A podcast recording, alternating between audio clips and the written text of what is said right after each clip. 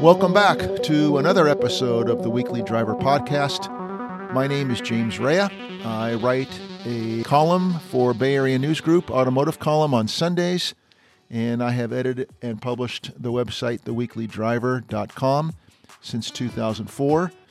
Uh, the brains of our uh, podcast for the last 250 plus episodes is Bruce Aldrich. He's across the table uh, from me uh, at his home in our wonderful office here. And our guest today is a repeat guest. Our favorite uh, analytical automotive company is iSeeCars.com. We've had a variety of guests on through the years from the website, uh, but today our guest is the analyst, uh, Karl Brauer. And Karl is the analyst for the company, and they put out all kinds of wonderful surveys and we all know that the world of used cars is changing quite a bit. So, the latest uh, information we received is about the most popular used cars, the depreciation of used cars. And, Karl, you're an expert. So, uh, thank you again for being our guest today. Hey, absolutely. Always fun being on with you guys and talking cars. As you said, uh, we, uh, we like to uh, keep track of what's going on in the industry at iSeeCars.com. And as you know, the past two years have been probably the most interesting would be one word, maybe crazy, unbelievable would be a couple other words you could use for the pricing situation with cars. Yes. But um, yeah, we've been we've been tracking it and trying to kind of keep our audience informed, our users informed of what's going on, so they can incorporate that into their car research. Thank you. Um, this latest um, announcement and uh, facts and figures and data that you have pertains to the used car market. And uh, you guys have done this um, survey or uh, analytical uh, comparison before. I'm sure this one uh, has all different twists and curves to it. So could you take us through a maybe a summary of, of this one this time around and um, what your overall view of it is if, this year if it's changed from two or three years ago? Yeah, you know we we track the cars that are kind of selling the best and uh, on the used car side, you know, and it's not uncommon to see new car sales figures, but we think it's fascinating to sell, see used car figures. The average person may not know that, but maybe there's 15, 14, 17 million new cars that sell every year in this country. There's about three times as many. You know, it's around 40 to 50 million used cars in the country that uh, change hands every year. So when you're able to track that, you get a real good look at you know the secondary market, and what people are really buying and selling out there after the cars left the dealer lot for new. And this year, you know, we did it again. We looked at what were the most popular cars in the used market, what sold the best. And some standard cars are always at the top, the big threes, full size trucks, meaning the Ford F 150, the Chevrolet Silverado, and the Ram 1500. They're always the top three because there's just so much truck activity in this country. So many people buy trucks both for personal as well as professional and work reasons. But then you get past those top three, and it gets pretty interesting. You know, for years it was mid-sized sedans, Accords, and Camrys. Uh, once upon a time, the Ford Fusion was up there in the top uh, selling car uh, category years and years ago. But now it's a lot of SUVs, and it has been for most of the last 10 plus years because they've just taken over the car market, as most people realize. Um, so yeah, that's what we've been tracking. And this year we just we saw uh, some movement in those kind of you know fourth through seven slots after the big trucks uh, are out of the way, where things like the Chevy Equinox moved from number seven to number four, so it really shot up. Um, the Civic slid a, a, a, a slot. Uh, the Camry held steady at level six, and then the Rav4 actually moved down two from seven to uh, from nine to seven. It moved up. Sorry, and um, and then the Rogue moved down from fifth place to eighth place. And then the last two were the Ford Escape, went from eighth to ninth rank, didn't move much. And the Jeep Grand Cherokee broke into the top 10 for, I think, the first time since we've been tracking this. It was number 12 last year, but it made it to the top 10 selling used cars for 2022. So uh, good on Jeep. They're, they're very successful with that Grand Cherokee. Well, something else Jeep's been really uh, good at is the depreciation, right?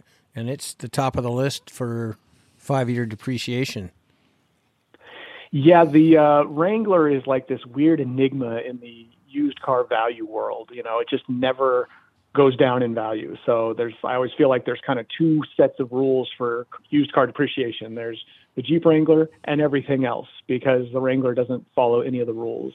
And uh, you know, you look at that car; it's been the same basic car really since uh, it was you know starring in war movies from the 40s. Uh, and so even the older ones still basically look like the new ones, and they still go off road really well. So there's there's just a lot of demand. You know, it kind of doesn't matter what year the Wrangler is. There's always demand for it. Um, but now, like you you said, you know, Jeep the brand is becoming more and more well known. I think, and the Grand Cherokee has always been a really good seller in its category, but uh, as a new car. But now it's starting to get into the top ten used cars. Another indication that Americans just keep going more and more SUV crazy. Everybody wants an SUV. So do I. I it's it's you're right. It is it is crazy. I don't know really why. They just the height the height sitting up high in them and four wheel drive avail- availability. Uh, just the way to go. Yeah, lot, yeah. lot of soccer moms People too. love it.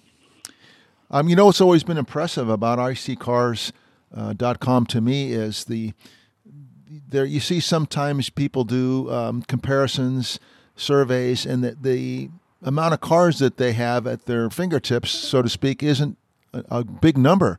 You guys have millions. Uh, that data, the data um, accumulation of data. Um, if you wouldn't mind, could you explain how you guys get so many cars involved and in the different things you put out on a on a quite a regular basis? Well, you know, we have our dealer partners, and we're we're listing their vehicles on our site, trying to get them in front of uh, potential buyers. And so we work with them, and they have a certain amount of uh, uh, data that they collect independently, each dealer independently. And if you're going through the trouble to collect all that stuff and aggregate it together, you don't get a dealer or even a dealer group's sales numbers. You get most of the country's sales Yes. numbers. And especially on the used side, again, with so many transactions happening, so many more used transactions than new out there in the in the marketplace.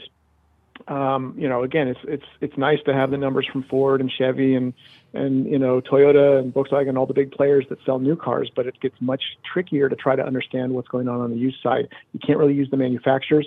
That's where the dealers come in because they're the ones who sell so many of these used cars. And um, we just are kind of data geeks here at iSeeCars.com, and we love looking at it because we feel like it tells so much. You know, the pricing and the trends of which cars are going up or down in sales and during the pandemic, it was incredibly fascinating because you just saw all sorts of unusual sales patterns and demand patterns in used cars uh, throughout the pandemic. It was fascinating. Karl, can you give us like three of the most popular cars, and then and why they are, or your guesstimate why they're so popular, and say three of the worst and why they're so unpopular as used cars? Sure. You know, I mean, I think you look at popular cars like like a Chevrolet Equinox or a RAV4 or a Honda CRV. And these are cars that just they serve so many purposes. You know, the compact SUV category, which all those cars sit in, is really in the sweet zone. Okay, it's, Sure. it's big enough to give you a lot of practicality and space and some flexibility. You can fold those rear seats down, and the square shape of the vehicle gives you a good storage. You can put the seats all up, and you get good room for four or five adults. You can kind of go off road at least a little bit. You can certainly do well in inclement weather, and they're not so big that they're hard to park in a car garage or drive in the city, uh, and they don't get terrible gas mileage. So they just, if you were going to do a Venn diagram of all the things people do with a vehicle, and you were going to see which vehicles did the most things the best, the compact SUV would be one of the best types of vehicles you could buy. And not surprisingly, RAV4s are now the best-selling Toyotas, not Camrys, and CRVs are the best-selling Hondas, not Accords or even Civics. So that's what's happened is that those cars just fill so many roles so well. Um, and that's why they sell so well. And that's why every automaker is making at least one or more. They're starting to slice the onion thinner, you know, and starting to build like, you know, slightly smaller, and slightly larger versions of these other cars they've had for years because they just all sell. Um, and where you get stuck with cars that are, you know, kind of not as popular on the used market and the values drop, uh, what we see a lot is like large luxury sedans. Okay, so if, if you wanted to buy a car and see how much money you could u- lose from buying it new in the first five years, Thank you Hey, for that. a- let's have a- That's good. let's have a challenge, right? Yeah, Yeah. let's all get it. Let's all see who can lose the most money on a new car purchase. Um, the truth is that you know luxury buyers uh, they don't want a used car. Most luxury buyers want a new car. That's the whole point. Why don't go buy a car with a upscale badge and show up at the country club and have it be five, three, five, seven years old? That's not cool. I got to have a brand new shiny one to impress the guys I'm playing golf with. So that's what people who buy those kind of cars want. And once those cars become used, they're not nearly as desirable to the primary target. That doesn't mean they're not good cars. Many of them are fabulous cars, but they're now three, four years old and they're not considered new and shiny by the primary target. And so all the people who will buy them used, and they will buy them used, but they're not going to have nearly the tolerance for the price that the new buyer had. And that's where you get the difference between new and used pricing for cars. And you get depreciation on cars like a BMW 7 Series. This is very commonly one of the highest depreciating cars uh, because it's it's a used car that started out very expensive, and it's not even an SUV. An SUV, you know, traits and ca- and characteristics helps a little bit. It's a little bit of inoculation as a general rule against depreciation because if it had a wide flexible use as a new car, even a luxury badged ones, it's going to have a wide flexible use as a used car.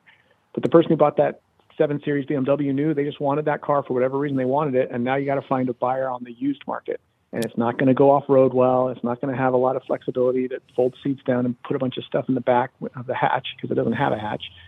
So you get a much narrower band of people who care about a used 7 Series and it falls down. And that's, I don't want to pick on BMW. That's not unique to the 7 Series. The S classes and the Audi A8s and stuff like that, all those premium luxury sedans, they tend to, to really fall after they're new. We saw on the list too of the of the five year depreciation, uh, the high list of the worst. Uh, the Volvo S90 was on there, and I was surprised at that because used to be at least that Volvos you just they were like VW bugs. I mean, everybody wanted them, and they didn't change much. But I guess now Volvo is the resale is not so great. Not on that sedan for all those same reasons. You know, it's just it's tough to find someone willing to spend a lot of money on a sedan at all, any sedan. It's hard to find someone who will spend a lot of money on an Accord, you know, because it's just a sedan by a lot of consumers' estimations today. It doesn't have this wide range of functionality.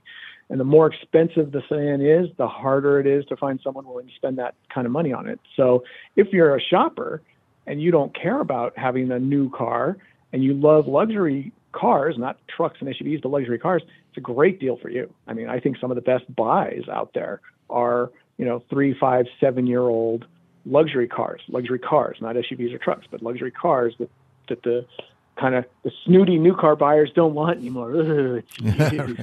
Still, and the, the used car buyers get, get, a great brand, great luxury car. I was so. going to say, in the case of the Volvo and some of the other cars, uh, they would drive another hundred thousand miles if you know, as an as a used car, it's probably I. Your point's well, very buy, yeah, yeah, great buy. If you don't care about you know impressing the neighbors on the next block, whatever, that's that's right. a, it's a good thing. I was yep. gonna I was gonna ask Karl when the pandemic first hit and and the buzz term for quite a while was uh, supply chain. Supply chain. Everything was a supply chain. Um, yep. th- this I'm sure ties into your um, analysis. Has that changed in your opinion? Is it less about supply chain? Is it still supply chain? Are there other factors that are all insurance rates? What are the, some of the other factors do you think um, that that are changing uh, the way people view cars? And I'll add to that is that some of the people now who are buying used cars, um, some of the companies that are you know offering almost as much as the car might have cost new, they're offering for the car as a used car. So could you explain some of those areas to us? Sure. Yeah. Uh, the supply chain has improved, but unfortunately, you know, if if if 100% is perfect and 0% is is is a train wreck, yes, you know, the supply chain fell from 100 to I'm going to say like 20 uh, during the height of the pandemic, and now I would say it's at like 40. Yes. Which is still a failing grade, but it's twice it's twice as good as it was before and still a failing grade. yes. I think that'd be an accurate assessment of where we are with the supply chain right now. So it is still impacting new car production, which is the heart of the entire, you know, market in terms of values. If if I'm a new car buyer and I go to my dealer and I say I want car XYZ, and the dealer says I'm not going to have car XYZ for I don't know how long. It might be 2 weeks, it might be 2 months, it could be longer. I don't know when the next one's coming in. They're hard to get and then I see car XYZ sitting on the lot and I say, well, I see it right there. There's one right there. Well, that's a one year old one, two year old, three year old one. Well, how much for that one? and the dealer's you know kind of licking his chops. Hmm, I got a buyer here who wants a car today, and he's not as picky about new or used as he is about wanting to get his car today. Well, I want X amount for that car, and that X amount might be the same price as the new one would have otherwise been in a normal market. And the buyer, very more often than not, says, "I'll take it," just because they need the car and they want it right now. So that's how new car crimping of production makes used car prices shoot through the roof. Thank you. And that's perfectly said. Thank you for that. That's great. Yeah. Sure, sure. And that's exactly what we've seen since the pandemic hit and then the supply chain got screwed up. And what's what defines a car, of course, or defines a price, I should say, for a car or for anything, is price is a supply demand. So if supply chain is hurting and demand is as high or higher, you're going to shoot prices through the moon. And if supply chain gets fixed and there's plenty of them around and demand slips, prices are going to fall rapidly. And I would say we're seeing prices fall. I know that we are actually. I can give you guys a sneak peek because we just did our uh, study for December pricing year over year and also the last few months. And we're putting out a, a, a note tomorrow morning. So uh, it'll be out there and all. But um, they're finally falling. We're finally seeing used car prices officially lower than they were a year earlier. And so year over year, it's called uh, drop in prices. And that has happened now for two months in a row. And that proves that it's a trend and it's fallen from like 10 over, it's a 10% swing. It was still 7% higher in September and now it's 3%, it's negative 3%. So it's gone positive 7 to negative 3% in the last four months. That's a 10% total swing in the pricing wow. year over year for cars. That's a lot. Exactly. Mm-hmm. Yeah, That's... wow is exactly right because we haven't seen any kind of downside for pricing. And now we've seen it for the last four months in a row substantially. Really, we saw it throughout 2002, but they were so high, the prices were still up compared to a year earlier. Now they're below. They've actually gone negative in the last two months, and they've dropped a lot in the last five to seven months. So there's a momentum, and it's undeniable. And you know, interest rates, uh, inflation, economic concerns.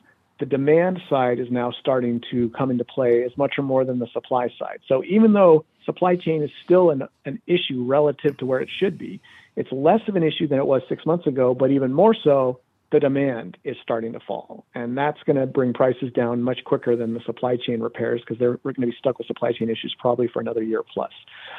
So um, that's where we're seeing prices shift, and we're going to see it probably for the next few months. I tell people if you don't need to buy now, we have been telling people to wait for a while, and now I can say, you know, you don't have to wait an indefinite period or one to two years like we've been telling people. Now it's probably more like three to six months.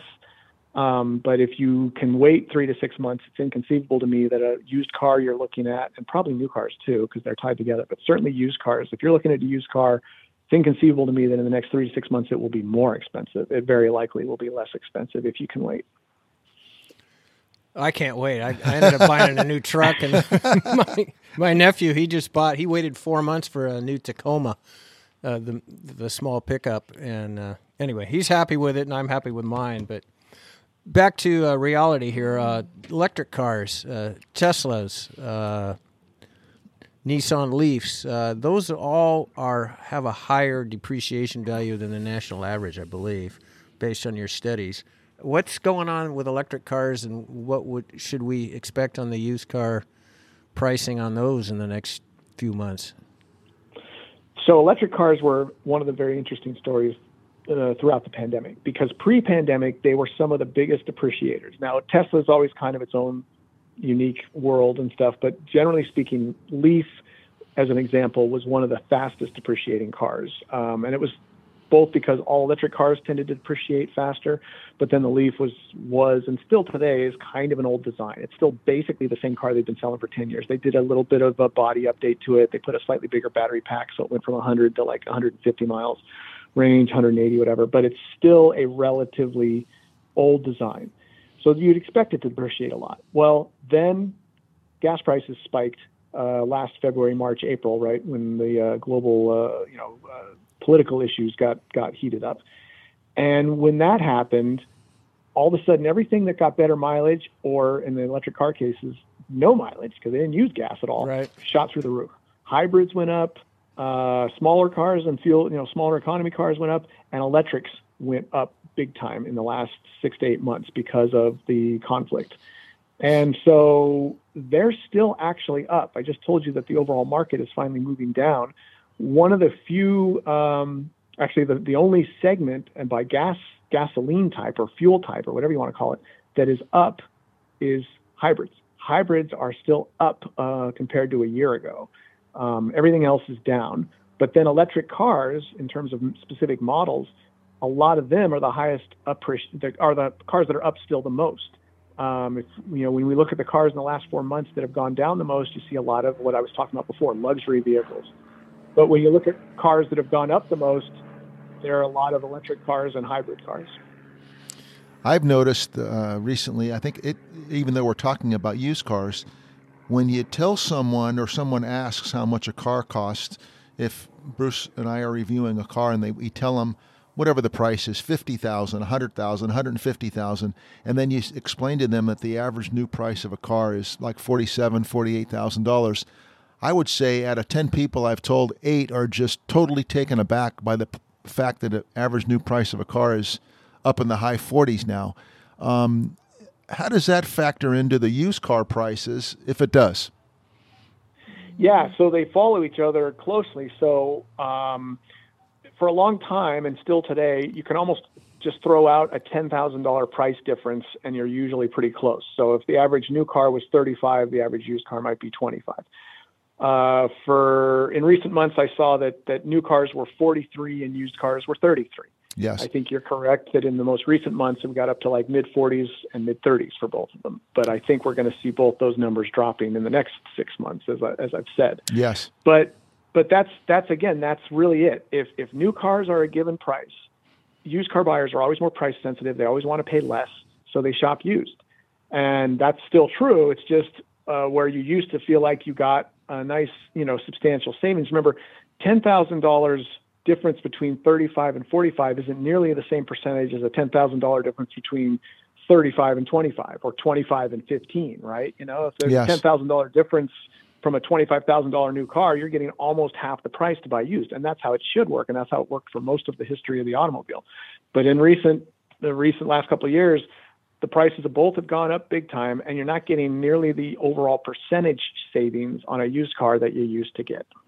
Gotcha. Of course, vehicles are much better made now than they were 25 plus years ago too that's the good news that's the good news is that is that and one of the studies we just did was cars with the best uh, lifespan most remaining lifespan that were the cheapest in other words we tried to find that sweet zone, right? So you don't want to buy a car that's so low priced and has so many miles that you buy it for almost nothing, and then it's nothing but a nightmare when you get it. right, right. We've all had that. oh, yeah, we that, yeah, that, yeah. that doesn't help anyone, right? Right. Mm-hmm. But you don't want to buy a car that's unnecessarily low in miles, and you're paying for those lower miles in today's market, which is very expensive, and you're just paying all this extra money for a car to get more miles that you may or may not need.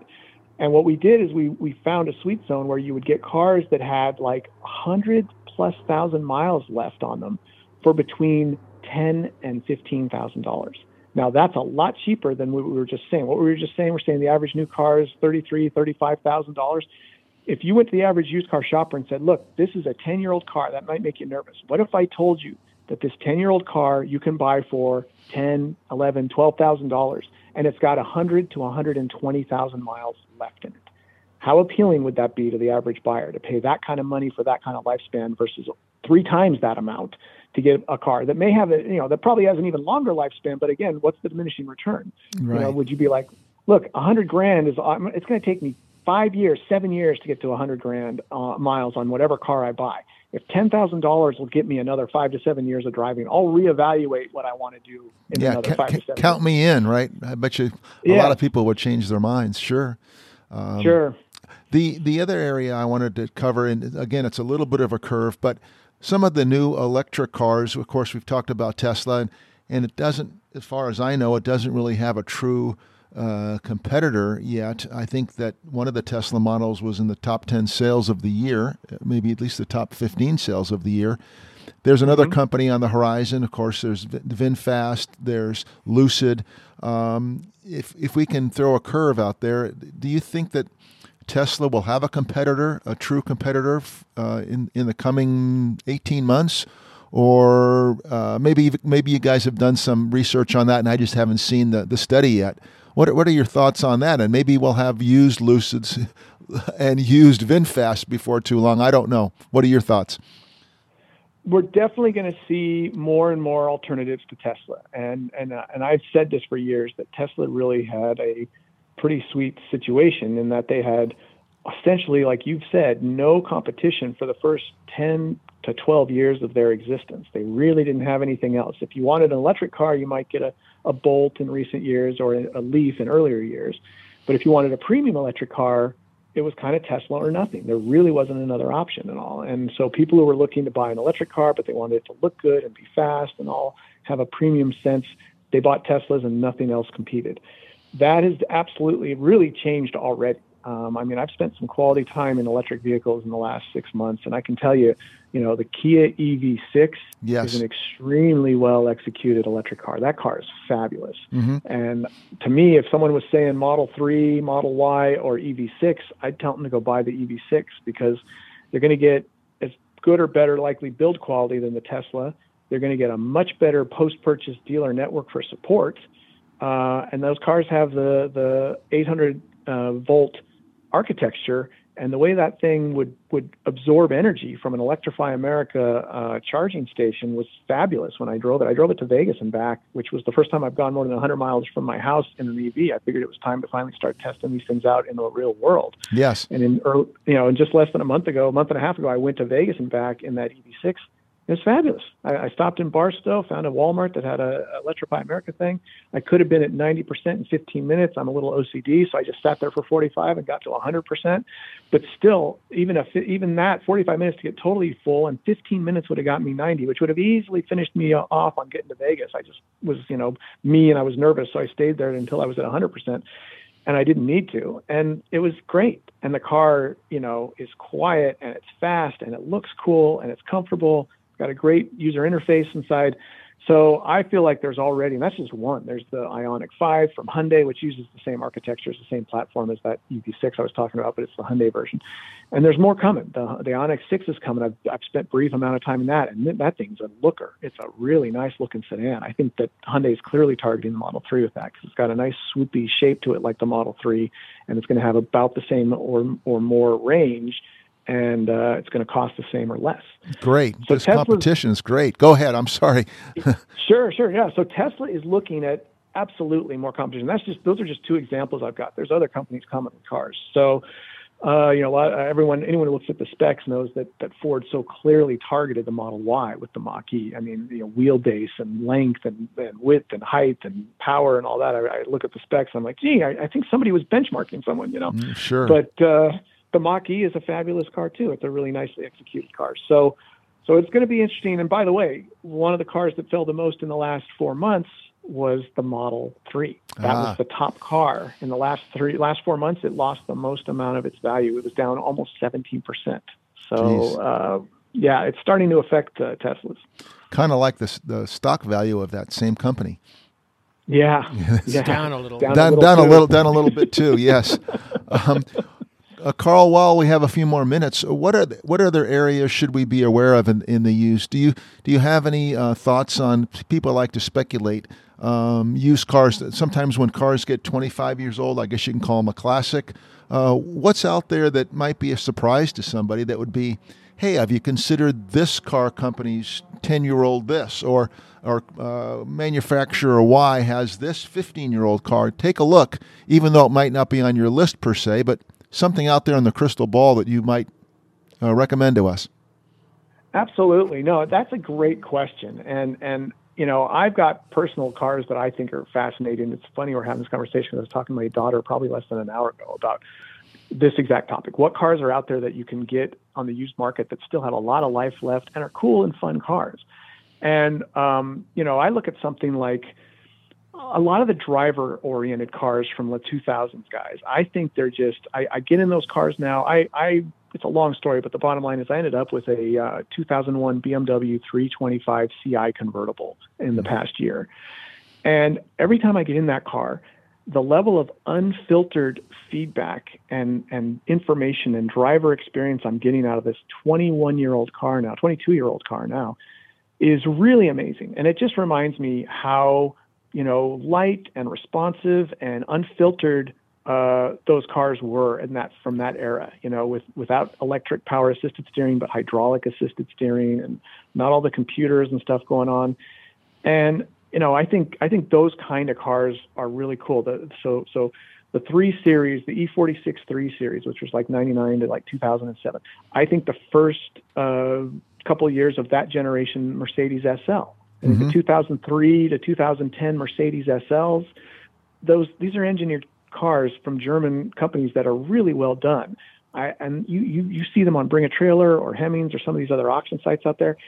I, I feel like you're going to go out there and spend between ten and fifteen thousand dollars on a sub hundred thousand mile Mercedes SL from the mid 2000s.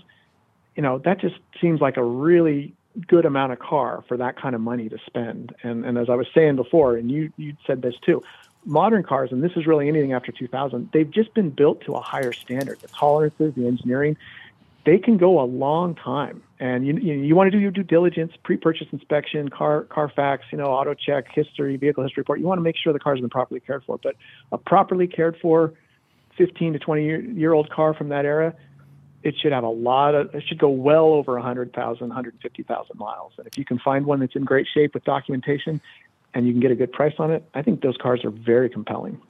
Cars cars are a little more analog or are a good thing. Yes 100% well said Bruce. You're right. The the newer cars we're just sitting in a new BMW right now or just earlier. And uh, to me it was so numb. They've gotten so yes. so good at uh, making you think you're not in a car. that it, it's not fun. It's just a, a big old appliance. For ninety five thousand dollars, you you can get a numb car today. It's a ninety five thousand yeah. dollar num car. But it, boy, the guys at the club sure think it's cool, right? yeah, that's right. No, it's it's funny. The term I like to use is sensory deprivation chamber. You know. Oh, yeah, there you go. Perfect old old old movie called Altered States with William Hurt. You guys probably are the right generation. Sure, heard sure. Of that all, but you know where he floats, he goes into a tank and they close the the lid so it's dark and he's floating in water. You know, and yep. it's like he's got no outside stimuli because he's trying to do all these things that are purely mental based.